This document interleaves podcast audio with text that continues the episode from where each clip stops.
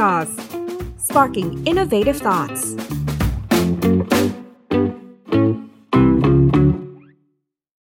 สวัสดีครับ คุณผู้ชมคุณผู้ฟังทุกคนนะครับ ขอต้อนรับเข้าสู่รายการ Qubit Series ทาง Tech Source นะครับ กับผมโจอี้ชัยยุทธต้องบอกว่ารายการของเราเป็นซีรีส์จะมีด้วยกันทั้งหมด 5 ตอนนะครับ ซึ่งถ้าพูดถึงชื่อรายการแล้วเนี่ย Qubit Series เราล้อมาจาก Quantum Bit หรือที่คนส่วนใหญ่มักจะเรียกย่อว่า Qubit คือหน่วย ของข้อมูลนะครับ ซึ่งเป็นหน่วยย่อยแต่ว่ารายละเอียดทั้งหมดทั้งปวงเนี่ยวันนี้เราจะให้แขกรับเชิญของเราเป็นคนอธิบาย แต่ผมจะเล่าให้ฟังก่อนว่าซีรีส์ของเราเนี่ยจะเป็นยังไงบ้าง รายการของเรานะครับ จะพูดถึงเทคโนโลยีนะครับที่เกี่ยวข้องกับควอนตัมฟิสิกส์นะครับที่ผมเชื่อว่าหลายคนอาจจะเคยผ่านหูผ่านตาสมัยเรียน หรือเคยได้ยินในหนังในภาพยนตร์แต่ยังไม่ได้เข้าใจว่ามันมีความสำคัญกับเรายังไงนะครับ ซึ่งวันนี้เราจะเข้าใจกันมากขึ้นตั้งแต่พื้นฐาน ปรับพื้นฐานกันไป การประยุกต์ใช้ให้เกิดประโยชน์ต่อภาคธุรกิจ ประเภทของเทคโนโลยี จนผู้ที่มีส่วนเกี่ยวข้องทั้งระดับโลก และก็ในระดับประเทศไทยของเรานะครับ โดยวันนี้นะครับแขกรับเชิญของเราที่จะมาอธิบายให้เข้าใจ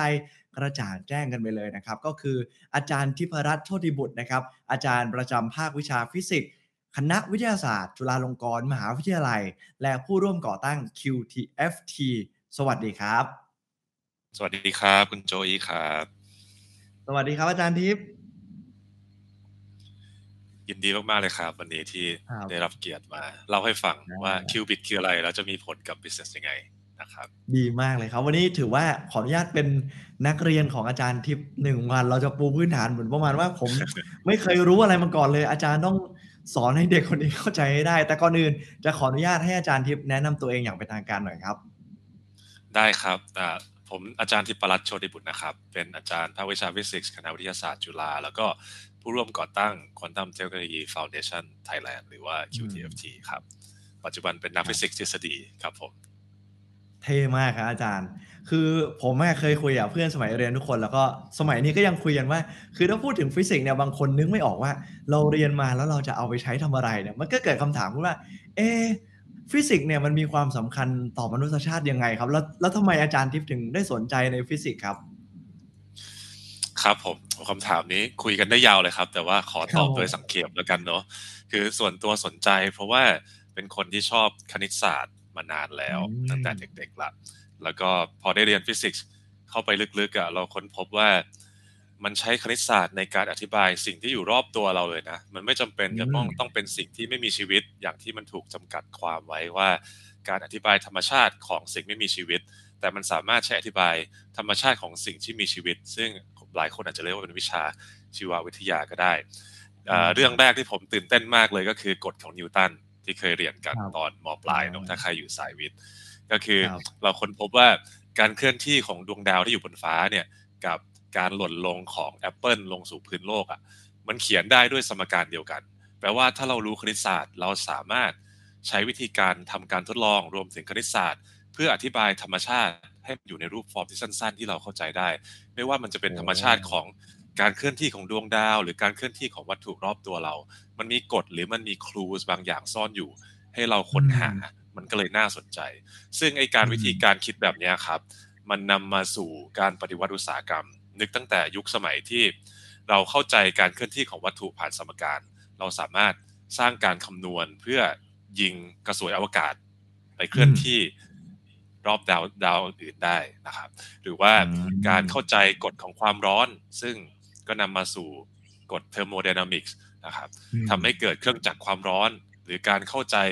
กฎแม่เหล็กไฟฟ้าทำให้เกิดการปฏิวัติอุตสาหกรรม เปลี่ยนจากยุคเครื่องจักรความร้อนมาเป็นยุคไฟฟ้า พลังงานไฟฟ้าอืมจะเห็นว่าการเข้าใจกฎธรรมชาติที่มันลึกซึ้ง ผ่านการคิดทางการทดลอง และการใช้คณิตศาสตร์ในการอธิบายธรรมชาติพวกเนี้ยมันนำมาสู่ความรู้ซึ่งมีความเคลียร์เคลียร์มากอืมจนกระทั่งเราสามารถมาประยุกต์ใช้สร้างเทคโนโลยีใหม่ จากการเข้าใจกฎธรรมชาติใหม่ๆ ซึ่งเดี๋ยววันนี้เราจะได้คุยด้วยเนี่ยว่าไอ้กฎประหลาดของกฎควอนตัมมันทำให้ครับเรา unlock the new mystery of nature ยังไงอืมเพื่อมาสร้างเทคโนโลยีใหม่ เรียกว่าเทคโนโลยีควอนตัมกันครับผมโหคือฟังแค่นี้เนี่ยผมยังยังรู้สึกตื่นเต้นเลยครับอาจารย์ คือบางทีเนี่ยเราอาจจะไม่ได้เข้าใจว่าทุกสิ่งทุกอย่างเนี่ยมันเกี่ยวข้องเชื่อมโยงกันหมดแบบที่อาจารย์บอกแล้วมันสามารถหาหรือว่าทำความเข้าใจกับมันได้พิสูจน์มันได้ด้วยฟิสิกส์และก็คณิตศาสตร์ แต่ถ้าว่าถ้าผมเข้าใจไม่ผิดเนี่ยเราจะรู้ว่าฟิสิกส์เนี่ยมันคงมีหลากหลายแง่มุมหลากหลายสาขา แต่ว่า ที่วันนี้เนี่ยอาจารย์พูดถึงเรื่องควอนตัมแล้วเราก็อยากรู้เลยกันว่า เพราะอะไรมันถึงต้องเป็นควอนตัมที่วันนี้เราจะมาพูดคุยกันแล้วอาจารย์ถึงสนใจในแง่นี้ครับ ครับผมได้เลยครับ ก็เดี๋ยววันนี้จะเล่าให้ฟังกันเรื่องควอนตัมลึกๆนะครับ ว่าความประหลาดของกฎควอนตัมที่ถ้าไม่ใช้คณิตศาสตร์และการทดลองมาทำเนี่ยเราจะไม่มีทางเข้าใจมันเลย เพราะว่ามันขัดสัญชาตญาณมากๆเลยเดี๋ยวผมอาจจะขออนุญาตแชร์สไลด์เปรียบเทียบอุปมาอุปไมยนิดนึงว่าสัญชาตญาณที่เรามี กับสิ่งที่เรารู้ตอนนี้กับกฎควอนตัมมันจะแตกต่างกันขนาดไหนนะครับเดี๋ยวขออนุญาตแชร์สกรีนนะครับผม โอเค ครับ อย่างที่บอกไปเมื่อกี้สิ่งที่อยู่รอบตัวเราเนี่ย เป็นสิ่งที่เรามีสัญชาตญาณอยู่ ไม่ว่าจะเป็นแอปเปิลหล่นลงสู่หัวของนิวตันหรือว่าการเคลื่อนที่จากที่บ้านไปยังที่ทำงาน ทุกอย่างเป็นกฎที่ สัญชาตญาณเราสร้างมาเพื่อให้เราอยู่รอดในกฎของสิ่งที่นักฟิสิกส์เรียกว่า classical physics กฎฟิสิกส์สมัยโบราณนะครับเป็น rules in everyday life ให้อุปมาอุปไมยเนี่ยมันก็คล้ายๆกับเรารู้กฎอะไรบางอย่างที่ดีมาก เช่น คุณโจยอาจจะเคยเล่นมาคอสเนาะซึ่งมาคอสวิธีการเล่นก็เป็นอย่างบอร์ดเกมด้านขวามือแปลว่าถ้าเราเป็นผู้เล่นสีขาวแล้วเริ่มเล่นตาแรกเนี่ย การเดินมันก็มีอยู่ได้ทั้งหมดหกเอ่อเจ็ดแบบนะครับ มีวิธีการเดินแค่เจ็ดแบบ แต่ถ้าสมมุติว่าวันดีคืนดีนะครับ เราค้นพบกฎใหม่กฎประหลาดขึ้นมานะครับ เป็นกฎของมาคอสที่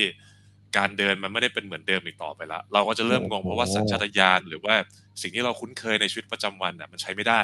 เราก็ต้องเริ่มถามใหม่ว่าไอ้ภายใต้กฎใหม่ที่มันผุดขึ้นมาเนี่ย เราจะเล่นเกมอย่างไรเพื่อสร้างเทคโนโลยี ซึ่งอันนี้มันก็คือความหมายของการคิดแบบ นวัตกร หรือการสร้างนวัตกรรมนั่นเอง ซึ่งไอ้กฎควอนตัมเนี่ยครับเดี๋ยววันนี้เราจะเจาะลึกให้ฟังว่า มันขัดสัญชาตญาณมากๆ มันเป็นกฎที่ประหลาดและสเตรนจ์มากๆ แต่อย่างที่เกริ่นไปในตอนแรกเนี่ยถ้าเราเข้าใจกฎประหลาดของธรรมชาติแล้วเนี่ยหลายครั้งมันนำมาสู่การพลิกทางเทคโนโลยีนะครับอย่างยุคกำเนิดเครื่องจักรความร้อน หรือยุคการกำเนิดดิจิทัลเซชันหรือการปฏิวัติทางอุตสาหกรรมไฟฟ้าอะไรอย่างนี้เป็นต้น ซึ่งควอนตัมก็จะเป็นอย่างนั้น เดี๋ยวเราจะเล่าให้ฟังกันว่าทำไมควอนตัมมันถึงประหลาดนะครับ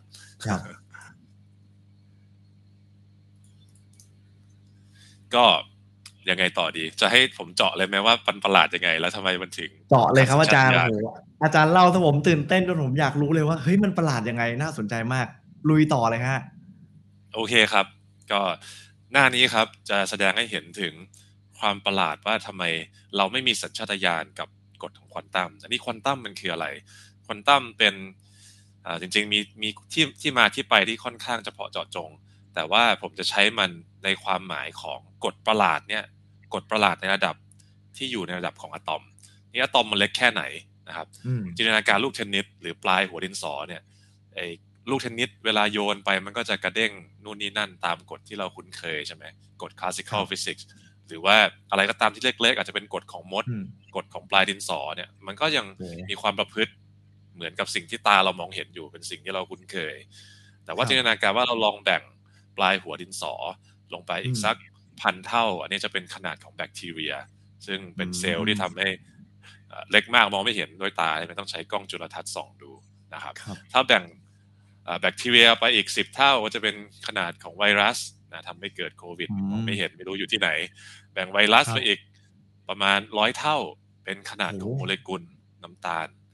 แบ่งขนาดโมเลกุลน้ำตาลไปอีกสิบเท่า เป็นขนาดของโมเลกุลน้ำซึ่งแน่นอนว่าเมื่อเราย่อตัวเราไปเล็กลงเรื่อยๆเนี่ยจินตนาการว่าอาจจะเป็นแอนแมนหรืออะไรก็ได้เนี่ยมันมักจะมีกฎประหลาดที่ผุดขึ้นมา ซึ่งกฎที่อยู่ในระดับเล็กมากๆ ระดับโมเลกุล ระดับอะตอม พวกนี้ครับ มันมีความประหลาดในตัวมันเอง แล้วเราจะเรียกว่ากฎควอนตัมอยู่ในโลกของควอนตัม ไม่ใช่กฎคลาสสิคอลที่เราคุ้นเคยในคลาสสิคอลเวิลด์หรือ everyday world ด้านขวามือของสไลด์นี้นะครับเพราะฉะนั้นเราจะอาจจะจินตนาการว่าถ้าเราย่อตัวเราเล็กลงมากๆเนี่ย เราจะเจอปรากฏการณ์อะไรที่มันประหลาดผุดขึ้นมาบ้างก็เดี๋ยวผมจะลองเล่าให้ฟังก่อนว่าไอ้ความประหลาด ที่มันประหลาดมากๆเลย ครั้งแรกที่ผมได้ยินแล้วแบบเกิดอะไรขึ้นมันเป็นจริงเหรอ แต่ปรากฏว่ามันเป็นจริงในห้องแลบแล้วนักฟิสิกส์เข้าใจแล้วมันเป็นจริงแน่ๆในกฎระดับควอนตัมเหล่านี้ เล่าให้ฟังก่อนก่อนที่จะไปสู่ว่า เราจะแปลงกฎประหลาดพวกนี้มาเป็นบทประยุกต์มาสร้างเทคโนโลยีมาสร้างเพิ่มมูลค่าทาง business ยังไงได้บ้างนะครับ ก็งั้นเดี๋ยวเจาะไปความประหลาดทีละข้อเลยนะครับ จะได้ไม่เป็นการได้เลยเสียครับเวลานะครับอ่าจินตนาการว่าเรามีฉากนะครับ มีฉากอยู่ด้านซ้ายมือ ซึ่งฉากเนี้ยเจาะรูเป็นแถบอยู่สองแถบเนาะ แล้วก็ด้านหลังของฉากก็มีฉากอีกฉากหนึ่งใช้รับอะไรบางอย่างที่มันจะผ่านรูนี้มา จินตนาการว่าเราอยู่ในโลกปัจจุบันโลก classical world everyday world ถ้าผมปาลูกเทนนิสเข้าไปผ่านในฉากที่มีเอ่อรูสองรูเป็นแถบสองแถบเนี่ยครับ แน่นอนว่าสัญชาตญาณเราบอกว่ามันจะผ่านไอ้แถบสองแถบนี้เป็นแนวตรงอืมแล้วก็จะไปกระตกกระทบกับฉากด้านหลังเป็นแถบแบบนี้ อันนี้ครับทุกคนน่าจะเห็นพ้องต้องกัน เพราะว่ามันคงไม่มีใครใช่ที่ปาลูกเทนนิสแล้วทะลุ ทะลุฉากตรงกลางออกไปได้ครับอืมแต่ปรากฏว่าถ้าเราย่อตัวเราเล็กลงไปในระดับอะตอมเนี่ย มันจะไม่ครับเกิดสิ่งนี้ขึ้นนะครับ สิ่งนี้จะไม่เกิดอ้าวขึ้น สิ่งที่เกิดแล้วมันขึ้นจะเกิก็ดทำอะไรให้ขึ้นนักครับฟิสิกส์ชงนมากครับ ก็คือออรูปนี้ครับ จะค้นพบเฮ้ยปรากฏการณ์ที่เหมือนเป็นแถบแถบแถบแถบแถบ หลายๆ แถบต่อกันทั้งทั้งๆที่ไอ้แถบที่เป็นฉากเนี่ยมันมีแค่สองแถบเท่านั้นเองครับมันมันทำให้มันเหมือนมันนักโดนฟิสิกส์กั้นงงมากไว้อยู่ แต่ทำไมมันใช่ถึงไปไปโดนแถบอื่นได้ ใช่ก็เลยชงนกันมากในประมาณพีพันเก้าร้อยครับ นักฟิสิกส์เขาครับยิงอิเล็กตรอน ซึ่งสมัยนั้นอะเขาอืมเชื่อว่าอิเล็กตรอน หรือว่าอนุภาคที่เล็กขนาดอะตอมเนี่ยครับมันมีความประพฤติเหมือนกับลูกเทนนิสหรือลูกเปงปอง ซึ่งถ้ามันมีความประพฤติเหมือนลูกเทนนิสลูกเปงปองอะ เราควรจะต้องเห็นภาพแบบนี้ แต่ปรากฏใช่ครับว่าเขาไม่เจอการทดลองเขาเจอภาพแบบนี้แทน ก็เลยงงกันทั้งโอ้วงการเลยว่าเกิดอะไรขึ้นในโลกระดับอะตอมนะครับครับทีนี้ก็หลายคนก็บอกว่ามันมีการทดลองบางอย่างที่อาจจะใกล้ตัวเนาะสมมุติว่าอืมผมมีแหล่งกำเนิดคลื่นนะครับ แหล่งกำเนิดคลื่น ก็คือเอาไอ้ลูกกลมๆเนี่ยไปไปสร้างหน้าคลื่นขึ้นมาเป็นรูปวงกลม ทีนี้ถ้ามีแหล่งกำเนิดคลื่นสองแหล่งนะครับ จะเห็นอืมว่า คลื่นเนี่ยมันมีการแทรกสอดเสริมทับกันอืมบริเวณที่แทรกสอดแบบเสริมกันก็จะมีอ่ามีแอมพลิจูดมีการสั่นเยอะ บริเวณที่หักล้างก็จะไม่มีการสั่นอืมนะครับ ทีนี้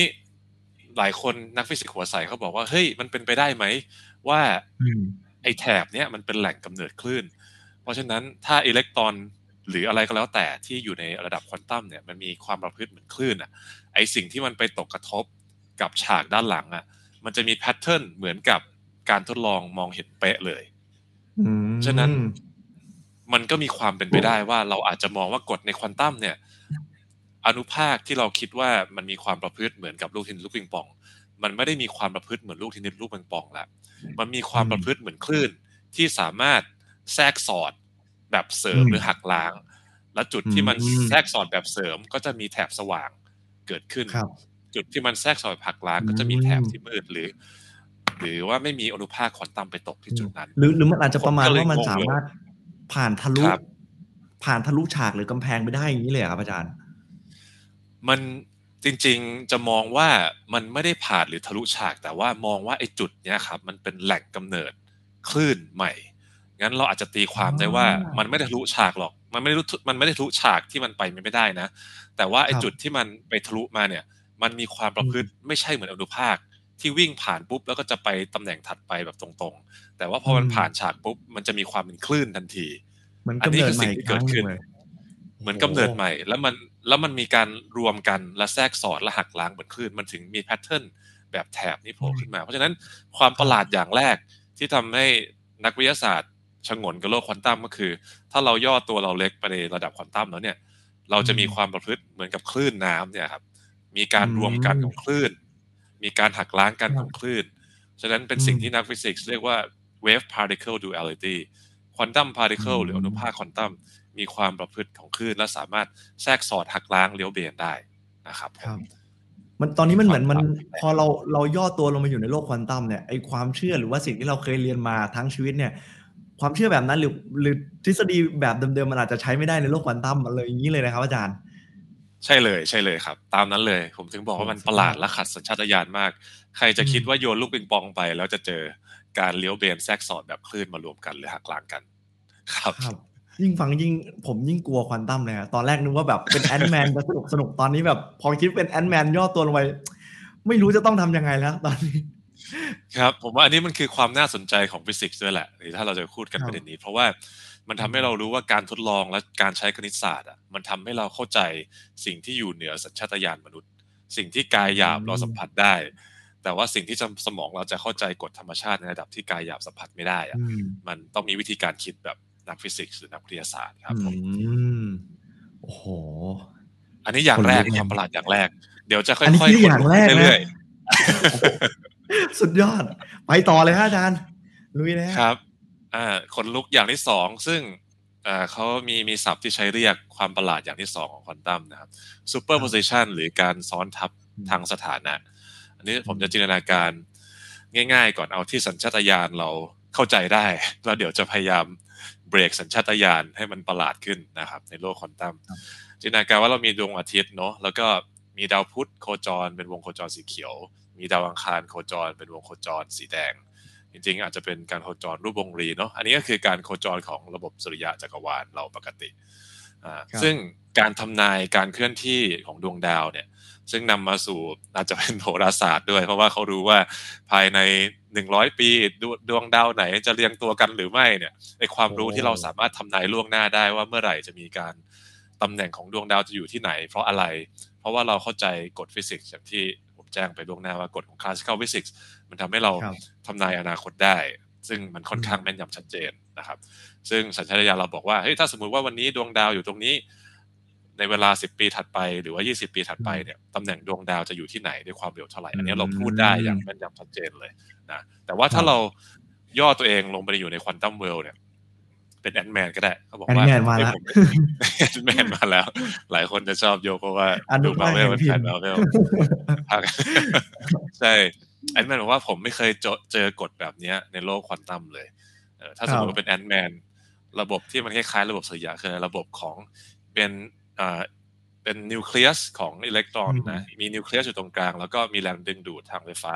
ทำให้มีวงโคจรของอิเล็กตรอนอยู่สองตำแหน่งนี้เป็นไปได้ แต่ว่า ถ้าถามว่าอนุภาคควอนตัมมันอยู่ที่ไหนเนี่ย เราตอบได้แค่ว่า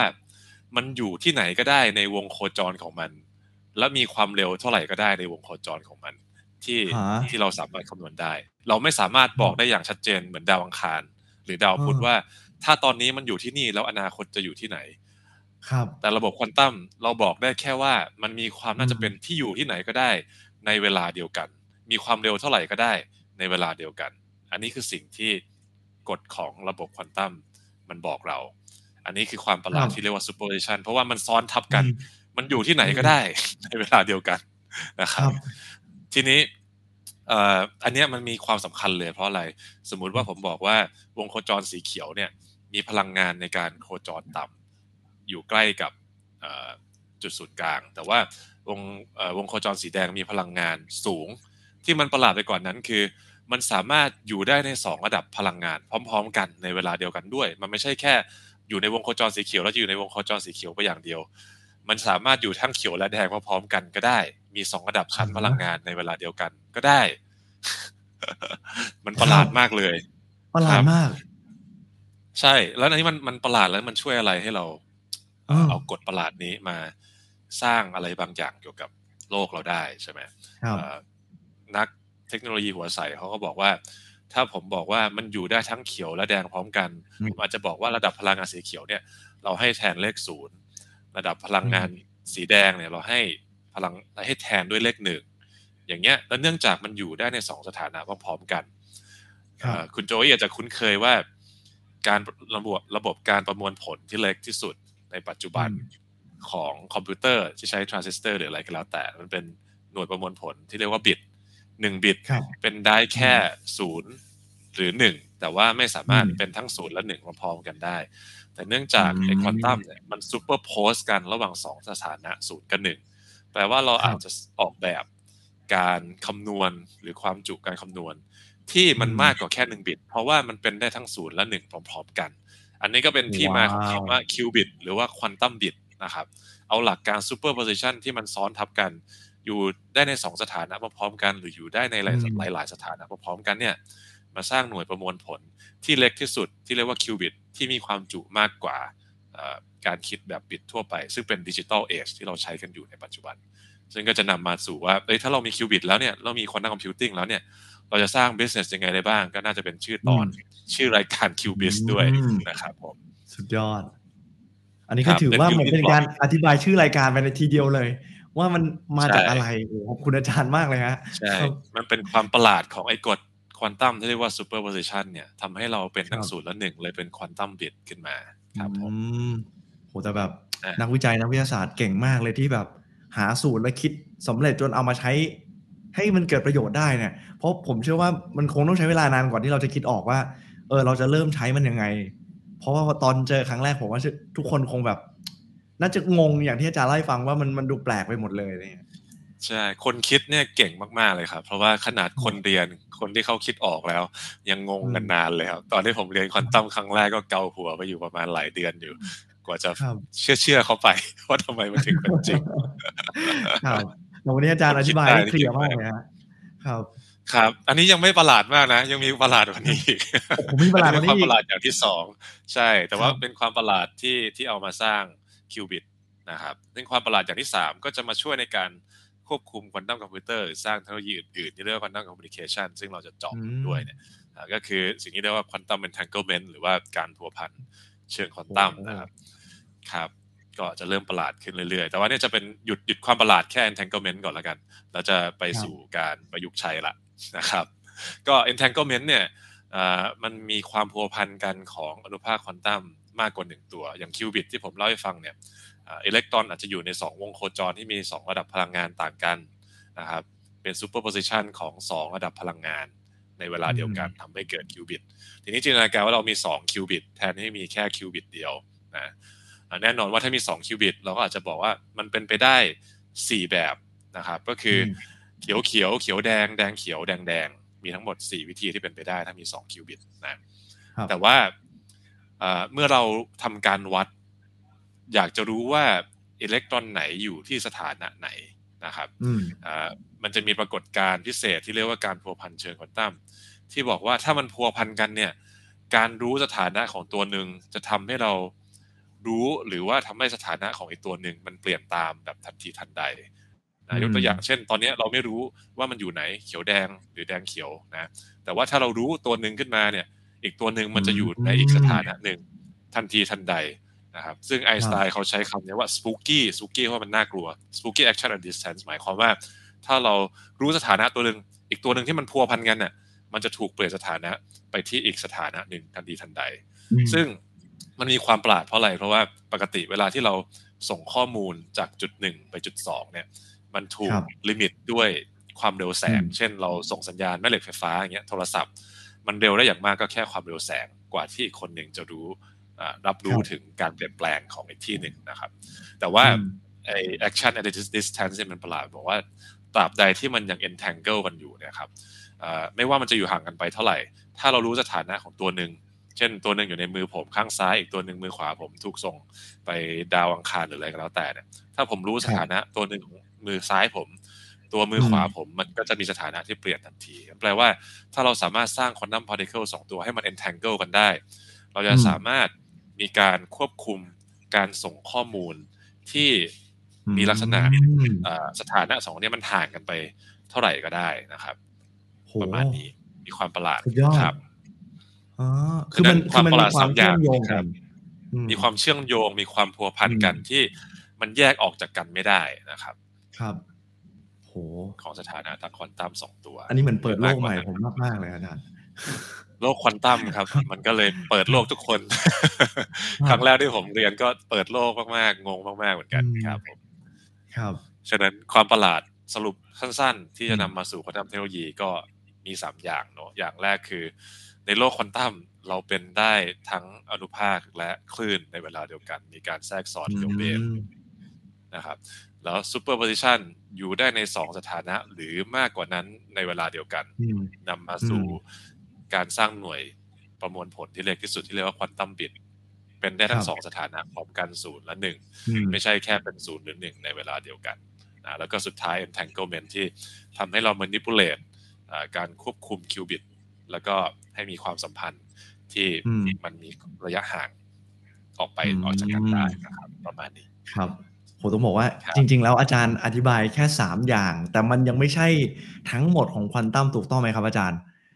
ต้องครับ เอาอันที่คิดว่าน่าจะเข้าใจได้ง่าย พอสมควรโอ้ไม่ได้ลงลึกจนเกินไปครับบางบางท่านเนี่ยอาจจะรู้สึกว่าหลุดไปตั้งแต่อันแรกแล้ว ลองลองย้อนกลับไปฟังใหม่อีกรอบได้ คือผมเชื่อว่าอาจารย์ค่อยๆอธิบายและอธิบายได้ดีมากๆเลยคือ หลายเรื่องมันอาจจะใหม่สำหรับคุณผู้ชมที่เพิ่งเคยได้มารู้เรื่องเกี่ยวกับควอนตัมเพราะว่า มันแทบจะลบล้างทฤษฎีเก่าๆที่เราเคยรู้หรือเคยเชื่อมาก่อน พอมันเป็นโลกควอนตัมอะผมอยากจะยกตัวอย่างในฐานะคนที่เพิ่งรู้วันนี้แล้วกันว่า มันเหมือนเป็นอีกหนึ่งโลกโลกใหม่แล้วกัน ที่เราต้องไปเรียนรู้ว่าในโลกใหม่ที่ว่านั่นน่ะ มันมีอะไรกันแน่ คือเราต้องลืมโลกใบเดิมไปเลย เราไปเรียนรู้โลกใบใหม่นะอาจารย์อธิบายว่าใช่วัตถุมันเป็นก้อนความประพฤติไม่เหมือนคลื่น มันจะไม่ได้เหมือนเป็นเส้นตรงเหมือนที่เราเคยรู้หรือว่า superposition ที่เกิดเป็นคลื่นขึ้นมา entanglement โอ้โหต่างๆ คือมัน ผมรู้สึกว่ามันมันว้าวมาก และนี่มันเป็นเพียงแค่ส่วนหนึ่งของควอนตัมคือฟังไปแล้วยังตื่นเต้นเลย แต่ทีนี้ใช่ผมอยากจะถามอาจารย์ต่อครับว่า หลังจากที่เราค้นพบอะตอมหรือควอนตัมอะไรต่าง ๆ แบบนี้เกิดขึ้นเนี่ย ถ้าเกิดว่ามนุษย์จะนำสามอย่างหรือว่าทฤษฎีสามอย่างที่อาจารย์ได้เล่าให้ฟังคร่าว ๆ เนี่ย มาใช้ให้เกิดประโยชน์ อาจารย์ว่าเราจะเอาไปทำอะไรได้บ้างครับ ครับผมเดี๋ยวก่อนที่จะไป superposition กับ entanglement แบบจริง ๆ จังๆ จริง ๆ ความเข้าใจเทคโนโลยีควอนตัมเนี่ยครับมันมีมานานละ แล้วมันก็นำมาสู่เทคโนโลยีที่ทำให้สหรัฐมี GDP โตมากที่สุดในหลาย ๆ ปีทำให้เกิดการปฏิวัติโอ้อุตสาหกรรมอิเล็กทรอนิกส์มาแล้วมันอยู่เบื้องหลังพวกนี้เพียงแต่ว่าเราอาจจะไม่รู้กัน ว่าใช้อืมความรู้ควอนตัมในยุคแรก ๆเขาเรียกว่าควอนตัมอืมเทคโนโลยี 1.0 เพราะว่าเรายังไม่สามารถใช้ superposition entanglement ได้อย่างดีมาก ยังไม่มีวิธีการควบคุมอ่าแต่ว่าไอ้พวกเนี้ยเทคโนโลยีที่อยู่ในหน้าเนี้ครับมันคือเทคโนโลยีที่เราใช้กันในปัจจุบันอยู่แล้วเพียงแต่ว่าเราไม่รู้ว่ามันมาจากความเข้าใจของกฎทางควอนตัมอืมอย่างแรกเลย transistor integrate circuit เนี่ย การสร้าง transistor ได้เราก็ต้องเข้าใจ electron tunneling ว่าอิเล็กตรอนมีความประพฤติยังไงนะครับเพื่อที่จะสร้าง transistor ที่มันมีความประพฤติที่เราอยากจะต้องการจะสร้างนะนำมาสู่วงจรอิเล็กทรอนิกส์ทำให้เราคุยอิเล็กทรอนิกส์กันได้อย่างตอนนี้นะครับเลเซอร์เทคโนโลยีนิวเคลียร์เทคโนโลยี magnetic resonance อืม imaging พวกนี้ทุกคนน่าจะคุ้นเคยอยู่แล้วโดยเฉพาะ MRI เวลาเข้าไปครับโรงพยาบาลนะครับ การสแกนร่างกายเราด้วยการตอบสนองทางควอนตัมของคลื่นแม่เหล็กไฟฟ้า ก็นำมาสู่ ภาพภาพสแกนเนื้อเยื่อต่างๆ ของร่างกายเรานะครับ อันนี้ใช้หลักการควอนตัมทั้งนั้นเลยเพียงแต่ว่าเราอาจจะไม่รู้คำถามก็คือว่าอ้าวแล้วทำไมมันเพิ่งมาบูมตอนนี้อีกรอบหนึ่งล่ะควอนตัมก็เพราะว่าเราเริ่มมีความสามารถในการควบคุมนะครับ superposition กับ entanglement งานที่อ่าเป็นการ breakthrough งานแรก ๆนะครับ ในการที่สามารถควบคุม superposition entanglement ของอะตอมตัวเดียว ๆ ได้ ยุคควอนตัมหนึ่งยังสามารถ ควบคุมอิเล็กตรอนตัวเดียวๆ หรือว่าอะตอมตัวเดียวๆ ไม่ค่อยได้ จนกระทั่ง Nobel Prize ในฟิสิกส์ปี 1997 นะครับ Steven Chu แล้วก็ Claude Cohen-Tannoudji แล้วก็ William Phillips เนี่ยท่านก็ได้ออกแบบการทดลองที่ดักขังอะตอมเดียวเอาเลเซอร์มาขังอะตอมแต่ละตัวไว้ แล้วก็ไปเล่นกับอะตอมแต่ละตัว ใช้ความสามารถควอนตัมตัวเดียวๆออกมาได้ มากขึ้นหลังจากนั้นก็มีการทดลองต่างๆนานาและมีเทคโนโลยีตามขึ้นมา ที่ทำให้เราใช้ทั้ง superposition และ entanglement มากขึ้นคำถามก็คือว่าอันเนี้ยจินตนาการเหมือนกับ เราเข้าใจกฎของบอร์ดเกมแล้วเราเริ่มเดินเดินบอร์ดเกมได้แล้ว ก็อยู่ที่ความคิดสร้างสรรค์และจินตนาการละว่าเราจะอืมสร้างเทคโนโลยีอะไรกับอืมไอ้เทคโนโลยีใหม่ที่เราสามารถควบคุมได้จาก superposition entanglement ก็เลยนำมาสู่สิ่งที่เขาเรียกกันว่า quantum เทคโนโลยี2.0 หรือว่าการครับปฏิวัติทางควอนตัมครั้งที่สองครั้งที่สองอืมเพราะว่าเราเริ่มใช้ superposition entanglement และ ควบคุมมนุภาคตัวเดียวๆได้มากขึ้น ก็เลยเนี่ยมีอยู่สามอย่างที่เอ่อจะแบ่งเป็นสามตอนย่อยในตอนต่อๆไปของ Qbis รายการของดีเราคด้รัวบยอานะจารย์ครับผมครับวันนี้คงพูดภาพรวมไม่ได้ลงในใช่รายละเอียดเพราะว่าเนื่เพองราะว่าจากถ้าลงรายละเอียดทั้งหมดในรายการเราน่าจะมีสักหกชั่วโมงครับอาจารย์เป็นอย่างต่ำครับผม วันนี้ก็เลยน่าจะแค่สามอย่างนี้เป็นน้ำจิ้มให้ฟังว่าตอนต่อไป เราจะเจาะลึกแต่ละเทคโนโลยีกัน แล้วก็จะได้เห็นด้วยว่าในไทยตอนนี้มีใครทำอะไรอยู่มีดีครับอีโค y ิสเต็มระบบนิเวศทำอะไรกันยังไง ในแต่ละเทคโนโลยีเจาะลึกไปเลยเพราะว่าเราจะเห็นว่าแบบแค่ควอนตัมเทคโนโลยี 1.0 เนี่ยมันเปลี่ยนโลกมากมากๆเลยเราจะเห็นที่อาจารย์ยกตัวอย่าง ว่ามันมีอะไรบ้างที่มันได้เป็นเอ่อเข้ามาเปลี่ยนแปลงชีวิตของเราเนี่ยแล้วมันกลายเป็นบางคนต้องบอกว่า เป็นส่วนหนึ่งในชีวิตประจำวันที่เราใช้เทคโนโลยีต่างๆพวกเนี้ยแต่ว่าในเทคโนโลยีควอนตัม 2.0 ที่อาจารย์จะเล่าให้ฟังเนี่ยมีอะไรบ้างครับ ครับอ่ามีสามอย่างเรียงจากสิ่งที่เริ่มเบ่งบานเกือบจะสุดแล้วไปยังสิ่งที่จะเบ่งบานน้อยสุด แต่มี potential ในการ disrupt business และ industry เยอะมากนะครับ เรียงจากหนึ่งสองสามตามลำดับนั้นเลยหนึ่งคือ quantum sensor อ่าเครื่องเครื่องดักจับหรือเครื่องวัดทางควอนตัมที่มีความแม่นยำมากๆนะครับ มีเริ่มมีการใช้งานแล้วเดี๋ยวผมจะเล่าให้ฟังคร่าวๆอย่างที่สองควอนตัมคอมมิวนิเคชันการสื่อสารข้อมูล การส่งข้อมูลทางควอนตัมนะครับ อย่างที่สามคือ quantum simulation แล้วก็ computing ซึ่งหลายคนเรียกว่าเป็นจอกศักดิ์สิทธิ์ของ quantum technology 2.0 เพราะว่ามีโอกาสที่จะ disrupt ในหลาย industry เยอะมากๆนะครับก็เดี๋ยวเราเจาะไปทีละนิดนะครับว่าเป็นภาพรวมให้เห็นว่าแต่ละเทคโนโลยีตอนนี้มันไปถึงไหน แล้วมีอะไรมาให้ใช้แล้วเรามีโอกาสที่จะ disrupt อะไรยังไงได้บ้างดีกว่าเนาะ นะครับเอาเริ่มตั้งแต่อันที่ใกล้ตัวสุดในแง่ที่ว่าเริ่มมีใช้แล้วแล้วเมืองไทยก็มีความพยายามจะสร้างกันอยู่ด้วยตอนนี้เนี่ยก็คือควอนตัมเซนเซอร์หรือเครื่องวัดทางควอนตัมที่มีความแม่นยำมากๆ ตัวอย่างแรกเลยนะครับ อันนี้มีกำลังมีความพยายามในการสร้างอยู่ที่สถาบันมาตรวิทยาแห่งชาติของเมืองไทยด้วยนะครับเรามีความพยายามสร้างกันมาสองปีแล้ว แล้วก็เป็นรูปเป็นร่างเยอะมากใกล้จะเสร็จนะครับ ใกล้มีให้ใช้แล้ว อย่างแรกเรียกว่า Atomic Clock เป็นแอปพลิเคชันของ Quantum Sensor เนาะ Atomic Clock คืออะไร Atomic Clock เดี๋ยวเราจะได้เจาะลึกในรายละเอียดในตอนต่อไปด้วยนะครับ จะให้ผู้เชี่ยวชาญช่วยกันเล่าด้วยอาจารย์แล้วก็ถ้าอาจารย์พูดแบบนี้เนี่ย ผมก็ ฝากคุณผู้ชมไว้เลยละกันว่า ในตอนนี้เนี่ยอย่างที่เกริ่นไปตั้งแต่เปิดรายการนะครับว่าเราจะค่อยๆ ปูพื้นฐาน แต่ว่าในตอนถัดๆไปตอนที่ 2 3 4เนี่ยเราจะลงรายละเอียดลึกๆไปมากขึ้น อย่างที่อาจารย์ได้เล่าไปว่ามี quantum metrology quantum communication แล้วก็ quantum computing ว่าแต่ละอย่างเนี่ยมันคืออะไรทฤษฎีเป็นยังไง แล้วมันเปลี่ยนแปลงโลกยังไงยังไงฝากทุกคนติดตามคิวบิตของเราด้วยนะ นี่อาจารย์ต่อได้เลยฮะ ได้เลยครับ อันนี้หน้าตาไม่เหมือนนาฬิกาเนอะหน้าตาเหมือนหน้าอกไอรอนแมนแต่จริงๆมันคือเป็นนาฬิกาทำไมเราถึงต้องสร้าง atomic clock มันเป็นนาฬิกาที่สามารถวัดเวลาในหน่วยที่มีความเปลี่ยนแปลงของกฎฟิสิกส์ในระดับอะตอม ซึ่งกฎฟิสิกส์ในระดับอะตอมเนี่ยมันมีความเปลี่ยนแปลงที่ถี่มากๆเลย มันถี่จนกระทั่งที่ มันแล้วมันถี่แล้วมันแม่นยำในเวลาเดียวกันนั่นหมายความว่าถ้ามันถ้าเราสามารถใช้อะไรบางอย่างที่มันแม่นยำในระดับนั้นได้เนี่ย เราอาจจะแปลงมาเป็นความรู้ในการสร้างนาฬิกาที่มันแม่นมากๆ ซึ่ง Atomic Clock ที่ดีมากๆในปัจจุบันนะครับมีมาตรฐานของ National Institute for Standard Technology NIST ในในอเมริกาเขาตั้งขึ้นมาเนี่ยมันแม่นในขณะที่ว่ามีมีศูนย์แล้วก็มีศูนย์ตามมาอีกจำนวนเท่านี้แล้วค่อยมีหนึ่งวินาที มันถึงจะมีความผิดพลาดไปได้ มีความแม่นยำในระดับนั้น คำถามคือมันจะแม่นขนาดนี้อยู่ทำไมนะครับคร่าวๆก็คือว่าหนึ่งวินาทีเนี่ยถ้าจะถ้าจะ error ไปหนึ่งวินาทีที่เราคุ้นเคยกันเนี่ยมันจะใช้เวลาทั้งหมด 15 billion years กว่ามันจะมี error ไปหนึ่งวินาที แล้วจะมันจะมันจะแม่นเป็นขนาดนี้เพื่ออะไรนะครับคำตอบคือว่าแม่นขนาดเนี้ยสามารถใช้วัดความสูงภูเขาคำตอบนี้อาจจะงงมันไปเกี่ยวอะไรกับความสูงนาฬิกาการเดินของเวลากับความสูงมันไปเกี่ยวกันยังไง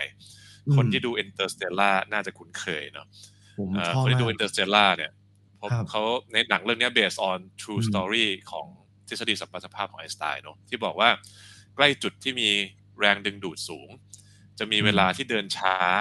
กว่าจุดที่มีแรงดึงดูดต่ำนะดังนั้นในหนังเนี่ยคนที่เข้าไปใกล้หลุมดำก็จะพบว่าเวลามันผ่านไปช้ามากเลย อยู่แค่อาจจะสิบวินาทีณเวลานี้อาจจะผ่านไป เท่าไหร่อะยี่สิบปีของดาวดวงนี้ก็ได้นะครับเวลาตรงนี้เดินช้า เดินช้ากว่าเวลาตรงนี้นะครับ ครับ เพราะฉะนั้น เพราะฉะนั้นแล้วมันไปเกี่ยวกับความสูงยังไง เพราะว่าเราก็ทราบแล้วว่าที่ที่สูงจากพื้นโลกไปเรื่อยๆเนี่ยแรงดึงดูดมันจะต่ำลงเรื่อยๆ อันนี้คือสาเหตุที่ดาวเทียมมันจะต้องมีวงโคจรมีความเร็วที่เหมาะสม ไม่ให้มันหลุดวงโคจร เพราะว่าถ้าเร็วไปกว่านั้นแรงดึงดูดมันจะน้อยแล้วไม่สามารถถูกโคจรรอบวงโคจรได้ ยิ่งสูงยิ่ง มีเวลาเดินเดินเดินอ่าเดินเดินเร็วขึ้นนะครับ เพราะฉะนั้นมันไม่ใช่แค่ยิ่งยิ่งสูงยิ่งหนาวนะ แต่ว่ายิ่งสูงยิ่งแก่เร็วด้วยนะครับ ในสถานการณ์เพราะว่ายิ่งสูงจากพื้นโลกเนี่ยเวลามันเดินมันเดินเร็วขึ้นยิ่งสูงยิ่งแก่เร็ว เดี๋ยวนะอาจารย์เป็นไงแบบเดี๋ยวแม้ว่าเราจะอยู่ในโลกเดียวกัน แต่ว่าถ้าเราขึ้นไปในที่สูงมากขึ้นเวลามันจะเดินเร็วขึ้น อันนี้ตามหลักทฤษฎีถูกต้องไหมครับอาจารย์ อันนี้ถูกต้องแล้วก็ความรู้เนี้ยนำมาสู่การที่ทำให้เราสร้าง GPS ได้แม่นยำเพราะว่าทุกครั้งที่เรามีการส่งข้อมูลจากพื้นโลกไปยังดาวเทียม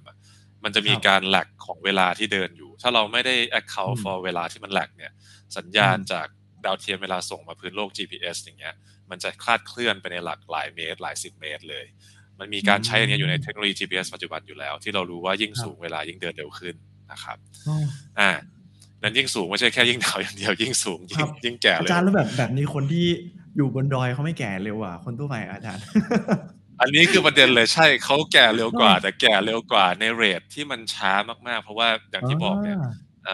สมมติว่าขึ้นไปเท่าไหร่ยี่สิบสามสิบเมตร เวลามันอาจจะผ่านผ่านไปช้าลงแบบศูนย์จุดศูนย์ศูนย์ศูนย์ศูนย์ศูนย์ศูนย์ศูนย์หนึ่งวินาที คือเขาแก่ลงไปน้อยมากจนมองไม่เห็น มันไม่รู้สึก แต่ว่าอะตอมิกคล็อกมันรู้มันมันรู้สึกได้ไงอ่านได้เพราะว่ามันแม่นระดับแม่นนั้นยำอ่าใช่คนก็เลยเอาไปสร้างไอ้เครื่องเครื่องจับความสูงอ่าในที่ที่สัญญาณดาวเทียมหรืออะไรไปไม่ถึงเขาก็ไปวางอะตอมิกคล็อกเทียบกับเคลียร์เลยอ่าที่ครับที่พื้นสัญญาณพื้นโลกแล้วก็ลองเดาดูซิความเอ่อ gravity หรือว่าแรงดึงดูดมันห่างกันเท่าไหร่ แล้วก็ทำให้เดาเดาอืมได้คร่าวๆว่ามีความสูงห่างขึ้นไปกี่เมตรอ่าอันนี้มีจดอืมสิทธิบัตรใช้แล้วในยุโรปนะครับเทคโนโลยีนี้ นะครับ ครับ ตอนนี้ผมเริ่มเข้าใจแล้วว่าทำไมอาจารย์ถึงลงไหลฟิสิกส์ครับ เพราะมันมันมากจริงๆครับมันมีความประหลาดที่เชื่อมโยงกันอยู่หลายอย่างครับผม ครับ ใช่ใช่ก็เนี่ยตัวอย่างก็จะมีมีคนเอามาสร้าง GPS ในที่มันแม่นระดับมดเดินแล้วดักจับได้ปกติ GPS นี่โอ้โหเราไม่ต้องใช้สัญญาณดาวเทียมเลยคือมันแม่นครับระดับ มิลลิเมตร หรือว่าเซนติเมตรได้เลยอ่าขนาดนั้นครับหรือว่าเครื่องวัดอุณหภูมิ ปกติเวลาเราวัดอุณหภูมิเนี่ยฮะเราวัดอุณหภูมิของกลุ่มเซลล์เนอะสแกนสแกนมือหรือว่าสแกนครับอ่าหูก็ยังเป็นความร้อนอืมของกลุ่มเซลล์อยู่ แต่ว่าถ้าเราอืมวัดได้เลยว่าแต่ละเซลล์ซึ่งมันเล็กมากๆอ่าเซลล์แบคทีเรียอย่างเงี้ยเล็กกว่าปลายครับดินสอไปพันเท่า เรารู้ได้เลยว่าอืมเซลล์ขนาดนั้นมีอุณหภูมิเท่าไหร่ ก็จะทำให้เราโอ้โหเอ่อมีข้อมูลเกี่ยวกับการแพทย์ของเซลล์แต่ละเซลล์ได้มากขึ้น เป็นเซลล์อืมเทอร์โมมิเตอร์วันนี้ก็มีเทคโนโลยีที่ใช้แล้วเห็นด้วยนี่จะเห็นว่าอืมมันมีหลายเทคโนโลยีที่ที่เริ่มอืมใช้ไอ้ความประหลาดทางควอนตัมในระดับอืม2.0 เนี่ยมามาครับสร้างเป็นเทคโนโลยีที่ใช้แล้วนะครับ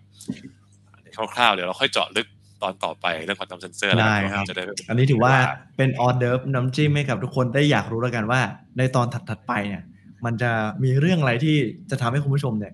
ว้าวขึ้นไปกับพวกเราอย่างแน่นอนยังไงฝากติดตามด้วยนะครับ ทีนี้เรามาไปต่อที่คำถามข้อถัดไปดีกว่าครับอาจารย์เอออาจารย์มองว่าในประเทศในโลกใบเนี้ยครับเรื่องเกี่ยวกับเทคโนโลยีควอนตัมเนี่ยอาจารย์ว่าประเทศไหนที่ตอนนี้เขากำลังแบบก้าวหน้าแล้วไปได้ไกลมาก พอจะยกตัวอย่างได้ไหมครับ อาจารย์ ได้ครับได้อ๋ออันนี้นี่มีคำถามมีคำถามแล้วก็คำตอบที่น่าจะคุยกันได้ยาวเพราะว่าจะเป็นเรื่องเรื่องอืม business ละ งั้นถ้าเอาสั้น ๆ เลยมีอยู่สี่ที่นะครับอืมนะครับที่ที่ลงทุนกันมหาศาลเนี่ยหลักบิลเลียน US ดอลลาร์ต่อปีนะที่ลงทุนมากที่สุดแน่นอนเมืองจีน เพราะว่าทุนเขาหนาจริงนะครับโอ้ปีครับเดียวนี่หลักหลักบิลเลียน US ดอลลาร์ในปีเดียวว้าแล้วก็จะมีสหภาพยุโรปมีอืม European country เนี่ยอืมก็ลงลงขันกันสร้างเป็นอืม roadmap ของทางยุโรป country ช่วยกันอืมพัฒนา เทคโนโลยีควอนตัมนะครับแคนาดากับนอร์ทอเมริกาก็ร่วมแรงกันเยอะมากอืมอย่างแคนาดาเองก็จะมีซิลิคอนแวลลีย์อีควิ v a เลนต์ครับเขาเรียกว่า Quantum Valley อยู่ที่อืมโตรอนโตนะครับก็มีสตาร์ทอัพอืมที่เกี่ยวกับควอนตัมเทคโนโลยีเนี่ยผุดขึ้นมาเยอะมากเลยครับแล้วก็ออสเตรเลียก็มี initiative ที่ค่อนข้างใหญ่โตนะครับ ถ้าใน Southeast Asia สิงคโปร์ก็เยอะสุดนะครับปีหนึ่งลงประมาณร้อย US เอ่อร้อยล้าน US ดอลลาร์ แต่เทียบกับอืมจีนหรือยุโรปอะไรไม่ได้เลยเพราะประเทศเขาเล็กนะครับครับซึ่งประเทศผู้นำเหล่านี้เขาทำงานกันเป็นทีมและทีมใหญ่มากอืมนะแล้วก็อืมมีเทคโนโลยีนำมาสู่สตาร์ทอัพนำมาสู่ ecosystemนะครับมีอื spill over Google IBM หรือว่าบริษัทหลายอืมบริษัทก็เริ่มมีการลงทุนกันเยอะมากๆนะครับโอ้โหตอนนี้เราเหมือนจะเห็นว่าแบบหลากหลายประเทศที่เป็นผู้นำ ประเทศที่เราได้ยินแบบมหาอำนาจเนี่ยเขาเหมือนสนใจแล้วเขาลงทุนเกี่ยวกับเรื่องนี้เยอะมากเลยนะครับ อาจารย์ คือคือครับถ้าผมถามในมุมของอาจารย์นะครับทำไมประเทศเหล่านี้ครับเขาถึง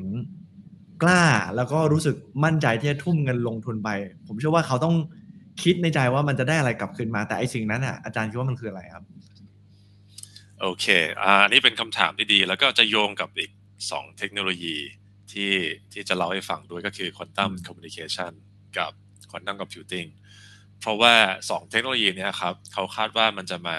ปฏิวัติหลาย ๆ วงการอุตสาหกรรม รวมถึงระบบความปลอดภัยทางไซเบอร์นะครับอืมก็ยกตัวอย่างอย่าง Quantum Communication เนี่ยที่จีนเนี่ยสามารถเอ่อสร้าง Quantum Satellite System ทำ Quantum Encrypted Video Conference สำเร็จไปเรียบร้อยแล้วตั้งแต่ปีอืม2017-2018 ในการส่งข้อมูลจาก เบจิงไปเวียนนา โดยที่ไม่มีใครสามารถดักฟังได้เลย อันนี้เป็นภาพของ video conference ที่เขาโชว์ใช้หลักการ Quantum Entanglement เนี่ยครับในการที่จะ en- เอ่อ entangle quantum particles เป็นอนุภาคแสงนะครับระหว่างพื้นโลกกับดาวเทียมอืมและดาวเทียมไปยังพื้นโลกอีกตำแหน่งหนึ่งที่เขาออกแบบระบบมาที่ทำให้รู้เลยว่า ถ้ามีใครดักฟังอยู่เขาจะรู้ทันทีว่ามีคนดักฟัง เพราะฉะนั้นเป็นระบบเรื่อง quantum secure communication ซึ่งอันเนี้ยเป็นสาเหตุหลัก และสาเหตุแรก ๆ เลยที่ทำให้หลายประเทศยักษ์ใหญ่ลงทุน เพื่อที่จะป้องกันอ่าระบบ security breach นะครับอืมจีนอเมริกา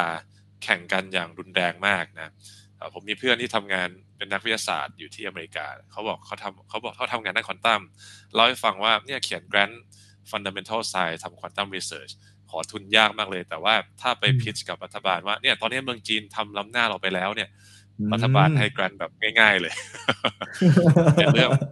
คล้ายๆ cold war นิดหนึ่งเหมือน national เออมันเหมือน security ศักดิ์ศรีด้วยนะอาจารย์นะศักดิ์ศรีโคดวอลแล้วก็เราไม่รู้ว่าถ้าสมมติมีคนสร้าง Quantum Secure Communication หรือว่า Quantum Encrypt เอ่อ Protocol อะไรตั้งหลายก็แล้วแต่มาได้เนี่ยเอ่อใครจะเอามา ใครจะสร้างได้ก่อนอืมก็จะมีมีสิทอืธิ์มในการปลอดภัยจากการถูกแฮ็กเหมือนได้เปขรีอยงบเทคโนโลยีต่อไป ที่เรียกว่าครั Quantum บ Computer ด้วย มันจะโยงกัน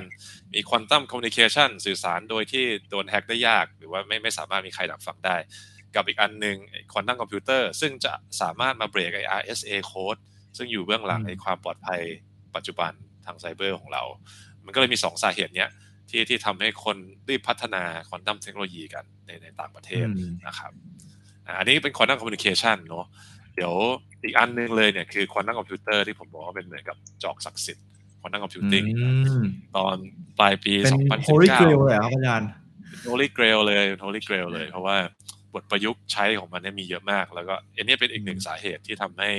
อ่าทุกประเทศหลาย ๆ ประเทศเนี่ยลงทุนกันมหาศาลเพื่อ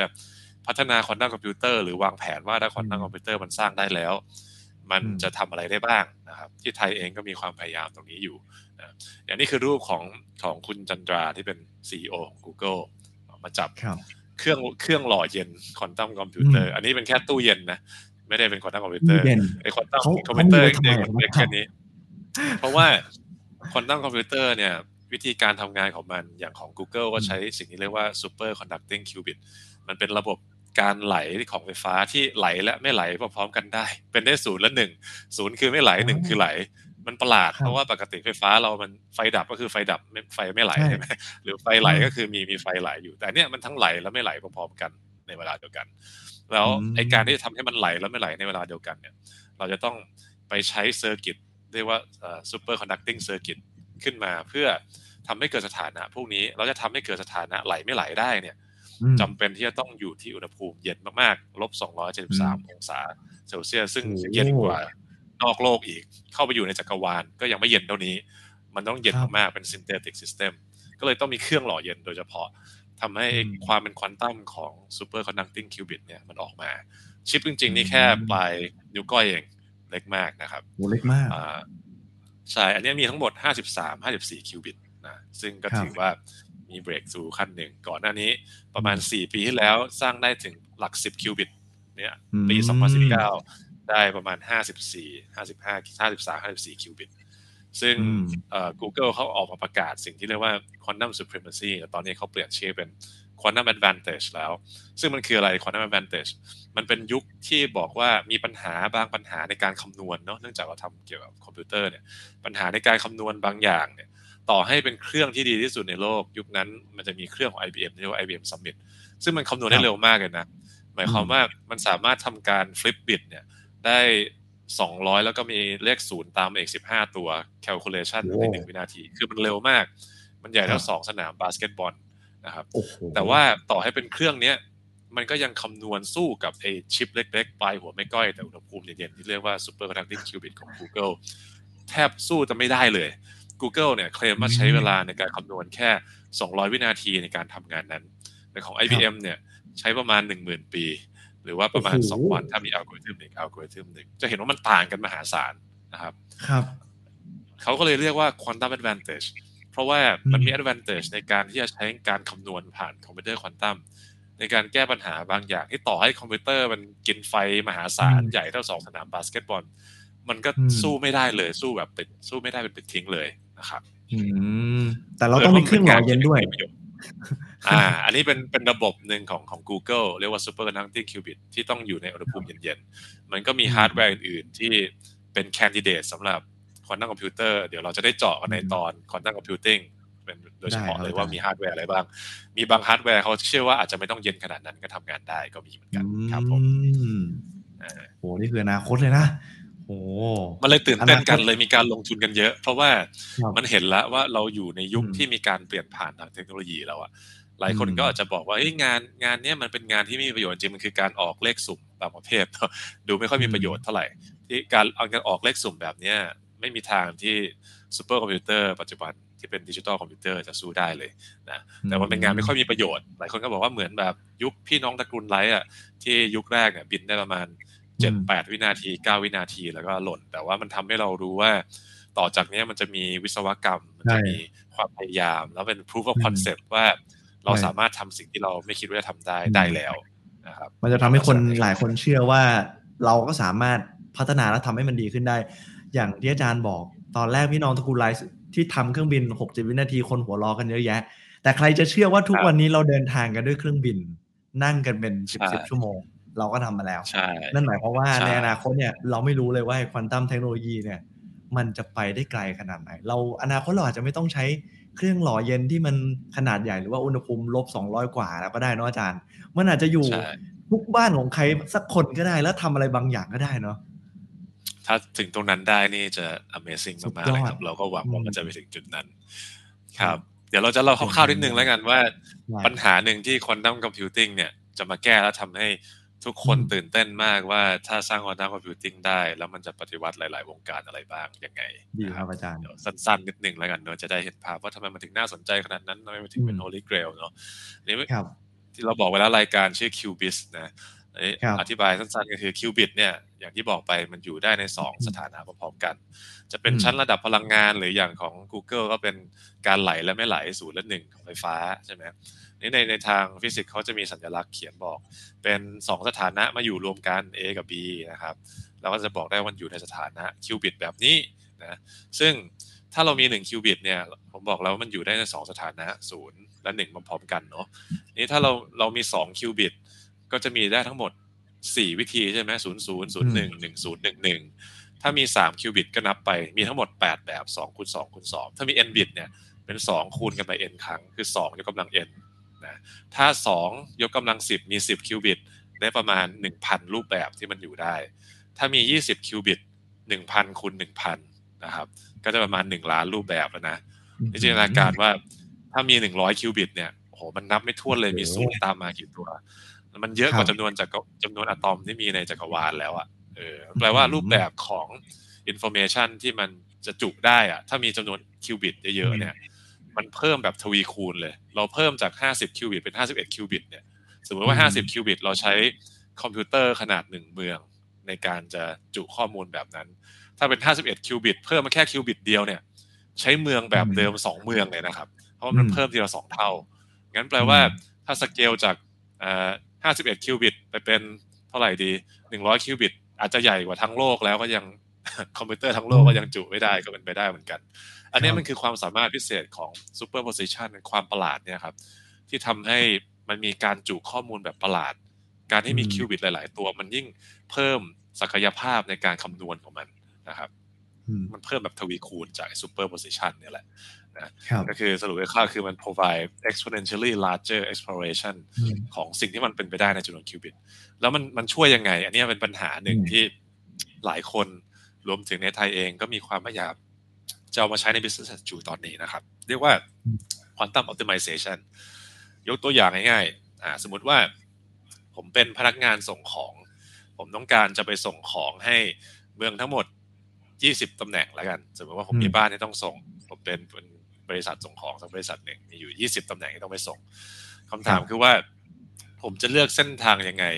ให้ใช้เวลาเดินทางน้อยที่สุด หรือเส้นทางสั้นที่สุด สมมุติว่ามี 20 เส้นทางใช่ไหมผมก็สามารถบอกได้ก่อนว่าโอเคไหนลองไปเส้นทางหนึ่งก่อนสิหนึ่งแล้วไปสองสองไปสามแล้วก็คำนวณความยาวเส้นทางทั้งหมดจับมาบวกกันหรือว่าผมจะไปไปหนึ่งก่อนแล้วค่อยไปสามแล้วค่อยไปสองอะไรเงี้ยทั้งหมดจับมาบวกกัน ถ้านับจำนวนเส้นทางทั้งหมดที่เป็นไปได้ แค่ยี่สิบตำแหน่งที่ต้องไปส่งเนี่ย มันมีจำนวนเส้นทางทั้งหมดสองล้านล้านล้านเส้นทางที่เป็นไปได้ ในการที่จะที่จะไปคำถามคือว่า เราจะหาเส้นทางที่สั้นที่สุดเพื่อประหยัดคอสมากที่สุดใช่ไหมอันนี้เป็นปัญหาที่แค่ยี่สิบตำแหน่งมันยังยากเลยอะยังมีตั้งสองล้านล้านล้านล้านสองล้านล้านล้านเส้นทางในการเดินทาง ถ้าสมมุติว่าเราเป็นพนักงานส่งจดหมายเนี่ยวันนึงอาจจะต้องไปห้าสิบเออถ้าสมมติว่าผมหาเส้นทางสั้นที่สุดได้เนี่ยผมอาจจะแทนที่จะไปแค่ห้าสิบผมไปแปดสิบเลยก็ได้เพราะว่าผมใช้เวลาน้อยลง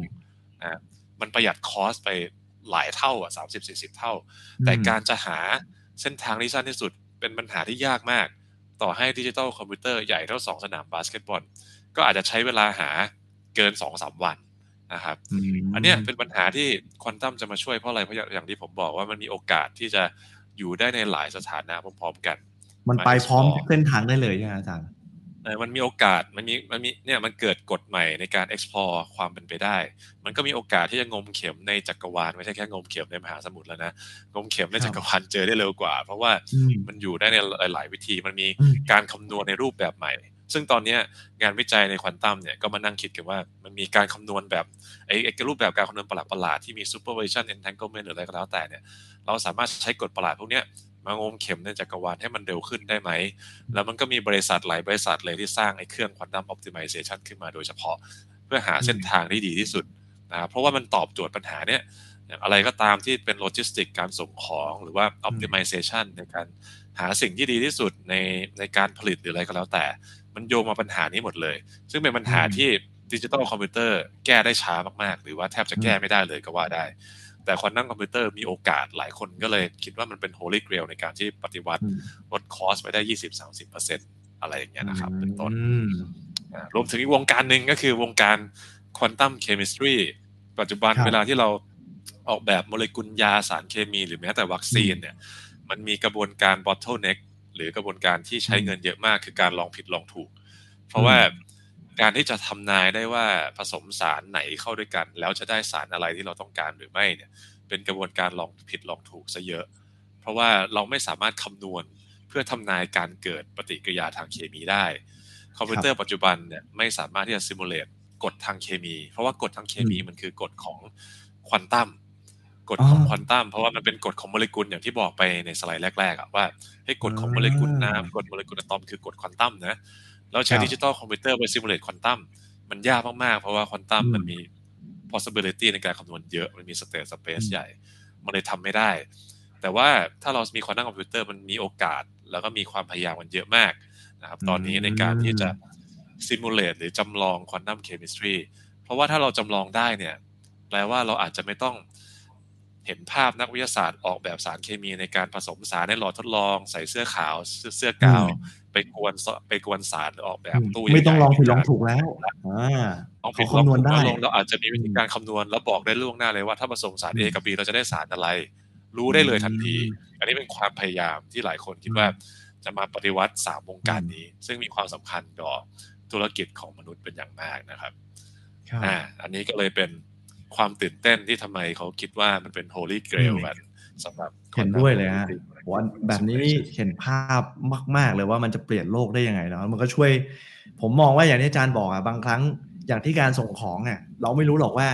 ไปเส้นทางไหนมันจะดีที่สุด แต่พอมันมีควอนตัมเทคโนโลยีเข้ามาคำนวณเส้นทางให้เราโดยพร้อมเพียงกันเนี่ย มันทำให้เราเนี่ยไปได้ใกล้ที่สุดเร็วที่สุดแล้วก็แม่นยำที่สุดโดยที่เราเนี่ย ไม่ต้องเสียเวลาเหมือนเมื่อก่อนอีกต่อไป เหมือนยามาเช่นเดียวกันที่อาจารย์บอกว่ามาปฏิวัติอุตสาหกรรมการผลิตยา จากแต่เดิมเนี่ยเราต้องทดลองใช้เวลานานกว่าที่เราจะผลิตยามาได้สักตัวหนึ่ง ซึ่งแก้โรคที่บางทีเราอาจจะต้องรีบใช้ อย่างเช่นโควิด -19 อะไรประมาณนี้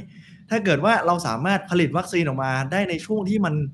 มาใหม่ๆเนี่ยโลกเราอาจจะไม่เป็นแบบนี้ก็ได้ ซึ่งมันก็เป็นอนาคตที่เราต้องคอยลุ้นต่อไปว่า มันจะพัฒนาไปได้ไกลแค่ไหน ทีนี้อาจารย์เล่าภาพรวมของ ระดับสากลระดับโลกไปแล้ว ผมขอให้อาจารย์ทิ้งท้ายในในระดับของประเทศของเราหน่อยว่า ในตอนนี้ครับ ประเทศไทยเราอยู่จุดไหนครับอาจารย์เราก็มีการพัฒนาหรือว่ามีความสนใจในเรื่องนี้ในประเทศไทยมากน้อยแค่ไหนครับ ดีเลยครับเดี๋ยวเล่าให้ฟังคร่าวๆแล้วกันในจากที่ทำ QTFT มาเนอะเราเราเป็นกลุ่มนักเรียนทุนที่ที่มาตั้งสตาร์ทอัพกันเพื่อที่จะ attract quantum talents มาช่วยสร้างเทคโนโลยีแล้วก็ผลักดัน quantum technology ให้เข้าไปอยู่ในระบบ industry ของไทยเนาะซึ่ง 2 ปี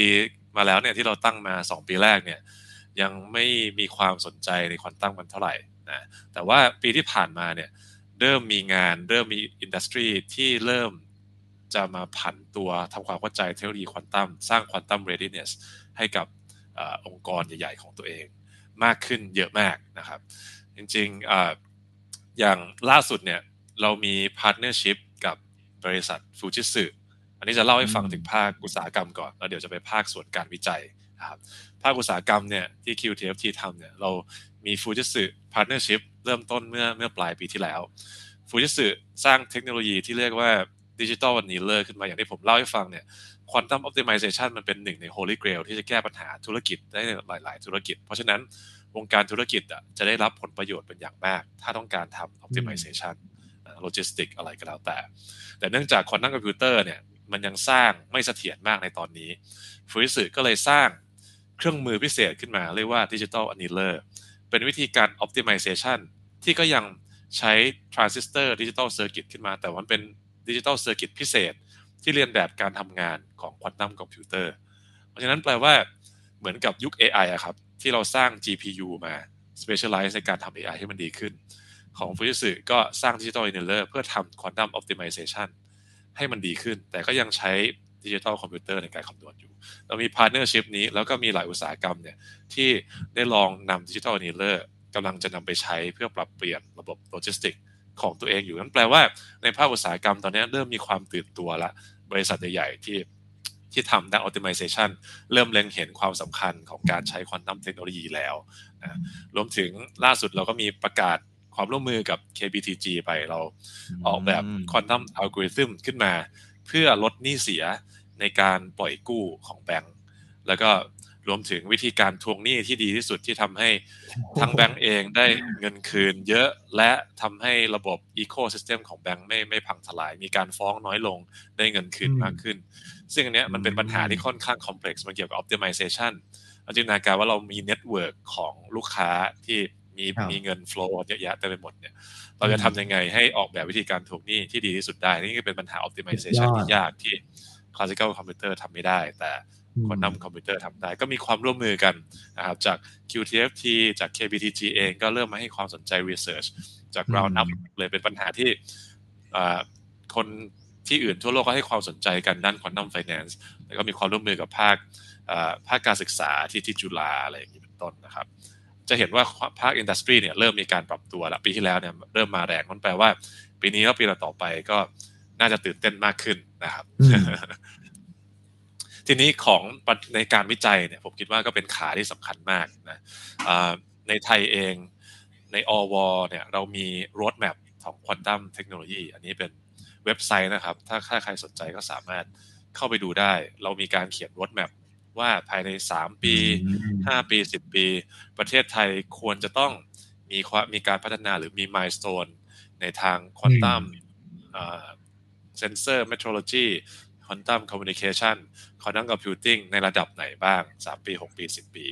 ก็ถ้าใครสนใจก็เข้าไปดูได้ มีนักวิจัยประชาคมควอนตัมเมืองไทย ซึ่งมีนักวิจัยประมาณ 50 คนนะครับ ช่วยกันเขียนระดม แต่ละคนก็จะมี expertise ของตัวเอง มีด้าน communication expert นะครับมีด้าน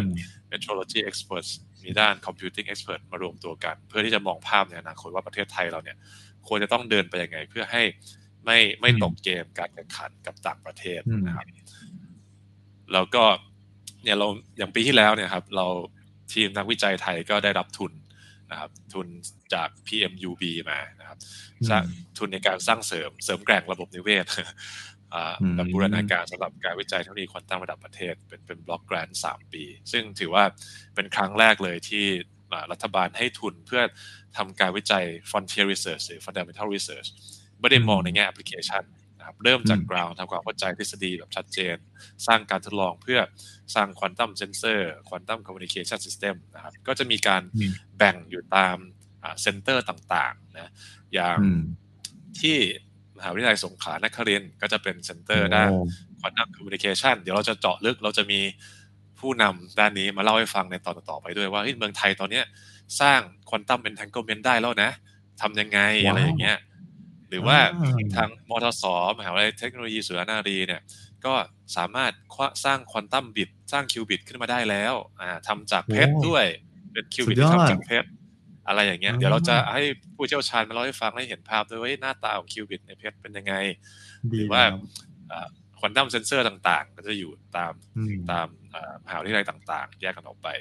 อย่างเชียงใหม่ก็มีการทดลอง cold atom trap ion อะไรเงี้ยครับที่เราให้ฟังอืมว่าสามารถดักจับอะตอมได้อ่าก็จะมีเครื่องมือพวกนี้ที่กำลังสร้างอยู่มีการพัฒนาอยู่ แล้วก็มีมีความเป็นไปได้ที่ดีมากที่จะสร้างได้ในเร็วๆนี้ นะครับอืมแล้วก็ส่วนส่วนจุฬาที่ผมช่วยดูอยู่ก็จะเป็นเรื่องของ quantum computing นะครับการคำนวณว่าเราออกแบบอัลกอริทึมอะไรเพื่อแก้ปัญหาอะไรอืมที่อ่าคอมพิวเตอร์ปัจจุบันอาจจะแก้ได้ยาก Machine Learning อาจจะฉลาดขึ้น หรือว่า Netflix recommendation ที่เรารู้เนี่ยอืมอ่าอืมใช้คอมพิวเตอร์ขนาดใหญ่เลยทำ tailor recommendation มีข้อมูลมันจะ recommendation ยังไง เราออกแบบ quantum algorithm recommendation ยังไงให้มันดีขึ้นได้ไหมอะไรอย่างเงี้ยครับ เราก็จะครับมีอ่าความร่วมมือกันเห็นว่าเป็นภาคี ร่วมกันทั่วประเทศ แล้วเราก็จะมีอืมความพัฒนาหลักสูตรควอนตัมขึ้นมาให้อืมอ่าระดับมหาวิทยาลัยเนี่ย take course ที่ไหนก็ได้ แล้วก็ transfer credit อืมได้เพื่อเตรียมความพร้อมเข้าสู่ยุคควอนตัมอย่างอืมแท้จริงในส่วนของวิชาการนะครับ ก็จะเห็นว่าโอ้มีความพยายามกัน ค่อนข้างเยอะโอ้ดีใจมากนี่จะเป็นรูปคร่าวๆครับครับผมว่าในแต่ละ field เนี่ยอ่า หน้าตาอืมของนักวิจัยควอนตัมเป็นยังไงกันอืมบ้าง ซึ่งก็จะมีบางท่านครับได้มาเล่าในตอนต่อๆไปนะครับว่าอันเนี้ยเป็นได้ตัวอย่างเลยคขรับองสิ่งที่ยินดีเราจะได้เจอกันในตอนครับต่อๆไปแล้วจะได้เห็นด้วยว่าโอ้เทคโนโลยีนี้มันมี spill over มาทำอะไรต่อยังไงได้บ้างนะครับ ประโอ้มาณดีนี้มาคกรับเลยครับอืมฟังแล้วรู้สึกดีใจว่าเออประเทศไทยเราเนี่ยโอ้มีนักวิจัยหลากหลาย แล้วก็กำลังทำวิจัยในประเภทที่แตกต่างกันออกไป ซึ่งผมมองเห็นเลยว่าเฮ้ยเราให้ความสำคัญแล้วก็ มันมันให้ความรู้สึกว่าเราไม่ได้ตกขบวนรถไฟ เรากำลังก้าวขึ้นไปพร้อม ๆ กับระดับนานาชาติอันนี้ดีใจมากเลยครับอาจารย์ ครับผมเรากำลังมีความพยายามสร้างกัน แล้วก็หวังว่าจะมีนักวิจัยรุ่นใหม่ไฟแรงรวมถึงภาคอุตสาหกรรมมาช่วยกัน identify problem อืมให้ให้ประเทศไทยเรามี advantage อืมเพราะว่าเราคงไม่เราคงไม่คิดจะแข่งกับจีนอเมริกา แต่เราคงต้องหาอืม angle ที่เรามี advantage บางอย่าง เพื่อที่จะ contribute กับเขาได้ครับผม ครับก่อนจากกันวันนี้อยากให้อาจารย์ฝากทิ้งท้ายกับคุณผู้ชมหน่อยครับ เกี่ยวกับเรื่องที่วันนี้เราพูดคุยปูพื้นฐานกัน หรือว่าอาจารย์มีอะไรอยากจะบอกเพิ่มเติมไหมครับ หรือว่าเชิญชวนคนมาดูในตอนถัดไปก็ได้ครับ ใช่เรื่องจากรายการชื่อ QBIS เนอะวันนี้ผมเล่าให้ฟังคร่าวๆว่า เทคโนโลยีนี้มันมีความประหลาด ที่เอามาใช้เกิดประโยชน์ยังไงได้บ้างนะก็จะทำให้เห็นความสำคัญของวิชาฟิสิกส์คณิตศาสตร์ที่หลายคนอาจจะไม่ชอบตอนมปลาย แต่จริง ๆ แล้วอย่างที่เล่าให้ฟังเนี่ยถ้าเราเข้าใจมันดีพอแล้วมีความพยายามมากพอ มันจะทำให้เราเข้าใจโลกในมุมมองใหม่ แล้วการเข้าใจโลกในมุมมองใหม่เนี่ยเราใช้ความคิดสร้างสรรค์มาสร้างเทคโนโลยีที่น่าสนใจได้ ก็อยากให้น้องๆมีความตื่นเต้นสนใจในวิชาวิทยาศาสตร์ขั้นสูงมากขึ้นนะครับ อย่าอย่าอย่าอย่ากลัวคณิตศาสตร์เพราะว่าถ้าคุณอยู่กับมันมากพอ คุณจะสามารถใช้มันเป็นภาษาที่สองเพื่อทำความเข้าใจธรรมชาตินะพอเราเข้าใจมันมากพอ เราจะมีความสามารถในการสร้างสรรค์อะไรใหม่ ๆ สู่สังคมที่มันน่าตื่นเต้นแล้วก็มาร่วมกันสร้างเทคโนโลยีนำไปสู่ยุคใหม่เป็นยุคควอนตัมด้วยกันได้ครับผมซึ่งติดตามสุดยอดตอนต่อไปได้ว่า ตอนนี้ในตอนต่อๆไปเนี่ยเราจะเอาไอ้ความประหลาดเหล่านี้ ไปทำอะไรต่อใน quantum communication sensor computing นะครับอืมติดตามกันตอนต่อไป ครับผมผมชอบมากเลยประโยคที่อาจารย์บอกว่าใช้เป็นภาษาที่สองในการทำความเข้าใจ คืออาจารย์อธิบายได้เห็นภาพมากคือ หลายคนเนี่ยอาจจะมีภาพจำเกี่ยวกับฟิสิกส์ว่าโอ้โหมันเป็นเรื่องไกลตัวเป็นเรื่องที่ยากหลายคนแบบไม่อยากจะมานั่งท่องอะไรบางอย่างเกี่ยวกับทั้งแบบทั้งกฎทั้งสูตรต่างๆ แต่พอวันนี้อาจารย์อธิบายเห็นภาพว่า มันมีความเชื่อมโยงกับชีวิตเรายังไง มันใกล้ตัวเรายังไง แล้วมันเปลี่ยนแปลงโลกเรายังไง ผมเชื่อว่า เราต่อไปนี้เนี่ยน่าจะดูหนังภาพยนตร์สนุกขึ้นที่เกี่ยวกับไซไฟหรือว่า Interstellar ผมกลับไปดูผมว่าผมจะสนุกขึ้น Ant-Man ดูแล้วจะสนุกขึ้น เมื่อเราเข้าใจพื้นฐานของกฎฟิสิกส์แล้วนะครับ เราเห็นว่าวันนี้เนี่ยคุณสมบัติของอะตอม แม้ว่ามันจะเป็นเพียงเล็ก ๆ เนี่ย แต่อาจารย์กำลังอธิบายว่ามันคืออนาคตที่มันจะเปลี่ยนแปลงสิ่งที่มันยิ่งใหญ่เปลี่ยนแปลงโลกของเรานะอย่างที่อาจารย์ได้บอกไปว่า มันยังจะมีอีกหลายตอนให้คุณผู้ชมเนี่ยทำความเข้าใจแล้วรู้จักไปมากขึ้นผ่านอาจารย์นี่แหละครับที่ ย่อยให้เราเข้าใจได้ง่ายนะ ในตอนหน้าตอนที่ 2 ผม spoil เลยแล้วกัน เราจะพาไปเจาะลึกกันเรื่อง quantum metrology หรือว่า quantum sensor กันนะครับ แต่เรื่องราวจะเป็นยังไงติดตามได้ในตอนหน้านะครับ วันนี้ขอขอบคุณอาจารย์ธิปรัชต์โชติบุตรนะครับ อาจารย์ประจำภาควิชาฟิสิกส์คณะวิทยาศาสตร์จุฬาลงกรณ์มหาวิทยาลัยและผู้ร่วมก่อตั้ง QTFT ขอบคุณอาจารย์ทิพย์มากเลยครับขอบคุณครับ เราพบสกันนุกครับมากนะอาจารย์มันมากสนุกมากเดี๋ยวครับครั้งหน้าเราเจอกันใหม่นะ แล้วก็ยังมีตอน3 4 5ส spoil เพิ่มเติมตอน 3 เราจะเล่าเรื่องการสื่อสารเชิงควอนตัมนะครับหรือว่า quantum communication แล้วก็ตอนที่4คอมพิวเตอร์ควอนตัมหรือว่า quantum computing และตอนที่ 5 จะเป็นกรณีการใช้งานว่าจะใช้ยังไงดูจบครบทุก 5 ตอนเก่งแน่นอนฮะแล้วก็ไม่ตกเทรนด์ควอนตัมเทคโนโลยีที่ตอนนี้กำลังเปลี่ยนแปลงโลก ขอบคุณสำหรับการติดตามนะครับเจอกันได้ใหม่ในสัปดาห์หน้าหรือว่าครั้งถัดๆไปนะครับ วันนี้ผมโจอี้และอาจารย์ที่ไปแล้วครับ สวัสดีครับ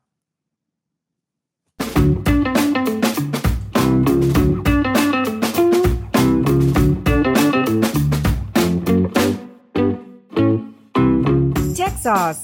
sparking innovative thoughts.